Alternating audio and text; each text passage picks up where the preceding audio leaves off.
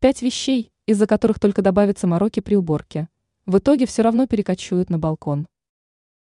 Желание сделать квартиру более уютной или придать ей уникальные черты заставляет нас покупать вещи, которые в итоге оказываются не очень-то и нужными.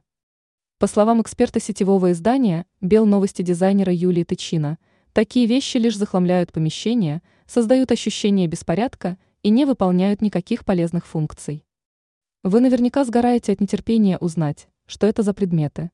Топ-5 из них вы найдете в списке ниже. Люстра облака. Когда вы видите выполненную в форме облачка люстру в магазине, может быть трудно удержаться от покупки. Однако за ее красотой скрываются недостатки. Она быстро собирает пыль, сложна в уходе, и ее мягкая и теплая текстура может привлекать насекомых. Мягкий чехол на сиденье унитаза. Этот аксессуар, бесспорно, выглядит мило и привлекательно, но в реальной жизни он оказывается неудобным и непрактичным. Чехол быстро собирает бактерии, становится грязным и начинает плохо пахнуть, из-за чего его приходится часто стирать. Искусственные цветы в напольной вазе.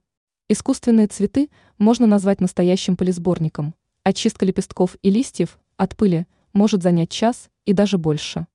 Поэтому советуем заменить большую вазу с искусственными цветами на этажерку или живой цветок на высокой подставке, который будет хорошо смотреться в углу комнаты, рядом с креслом или диваном.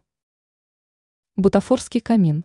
Речь идет не о тех каминах, которые имитируют огонь и треск дров, а о бутафорских изделиях, которые со временем превращаются в полку, где скапливаются разные мелочи, от ключей до зарядных устройств. Вместо чувства тепла и уюта от камина – мы получаем только визуальный шум. Бумажные бабочки на стене.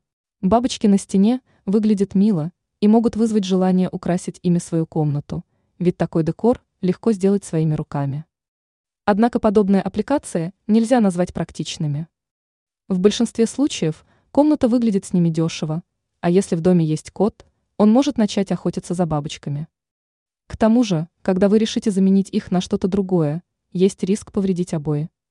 Ранее мы ответили на вопрос, можно ли создать интерьер, в котором не придется часто убираться.